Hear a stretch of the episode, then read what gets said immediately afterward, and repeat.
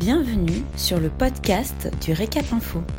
Ce podcast vous donne toute l'actualité de la semaine qu'il ne fallait pas louper. Un podcast réalisé par Célia Rigon et Romy Carrère. Vous écoutez l'essentiel de l'actualité de la semaine du 20 au 24 juillet 2020. Embauche des jeunes. Le Premier ministre Jean Castex et la ministre du Travail Elisabeth Borne ont présenté jeudi 23 juillet les mesures destinées à favoriser l'emploi des jeunes. Parmi les mesures phares de ce plan, une aide de 4 000 euros pour l'embauche d'un jeune, de 5 000 à 8 000 euros pour le recrutement d'un jeune en alternance, et le retour du contrat initiative emploi que l'on nomme CIE, qui avait d'ailleurs été supprimé en 2017 pour le secteur marchand le gouvernement table sur 10 000 nouveaux CIE jeunes pour 2020 et 50 000 en 2021.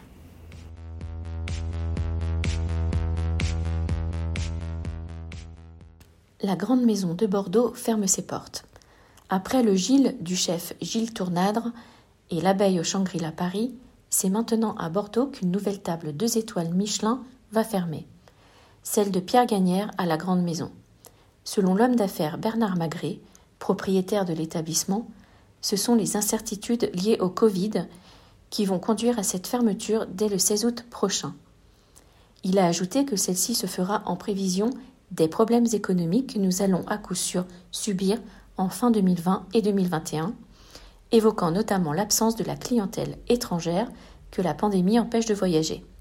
Pour autant, il ne s'agit pas d'une fermeture définitive, Bernard Magré a en effet précisé que, bien sûr, nous rouvrirons quand la situation économique sera plus claire.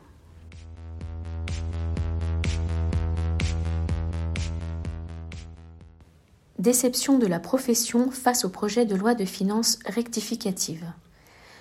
Dans son passage du Sénat à l'Assemblée nationale, le texte du troisième projet de loi de finances rectificative a été amputé de plusieurs amendements qui venait en soutien de la profession. Pour Roland Aiguy, président de l'UMI, il s'agit d'une douche froide et de déclarer L'activité partielle est certes une mesure forte et importante pour notre secteur, mais elle ne pourra pas empêcher la casse sociale d'ici décembre 2020 si le gouvernement ne se décide pas à un accompagnement renforcé, comme le proposaient certains amendements qui ont été malheureusement rejetés. Au GNI, on salue tout de même l'abandon de la taxe de 10 euros sur les contrats d'extra, l'exonération de charges patronales pour les CHR de février à mai 2020, tout comme l'aide exceptionnelle à l'apprentissage. Mais selon Didier Chenet, président du GNI, le compte n'y est pas. Même son de cloche chez le secrétaire général du syndicat des indépendants, Marc Sanchez, qui a déclaré que, je cite, dans un contexte alarmant de reprise de l'épidémie, de consommation en berne, le niveau de casse sociale, estimé à 400 000 TPE en faillite et 600 000 salariés au chômage, pourrait s'avérer largement inférieur à la réalité. Merci pour votre écoute. Pour retrouver tous nos podcasts, rendez-vous sur notre site www.l'hôtellerie-restauration.fr dans la rubrique vidéo et podcasts.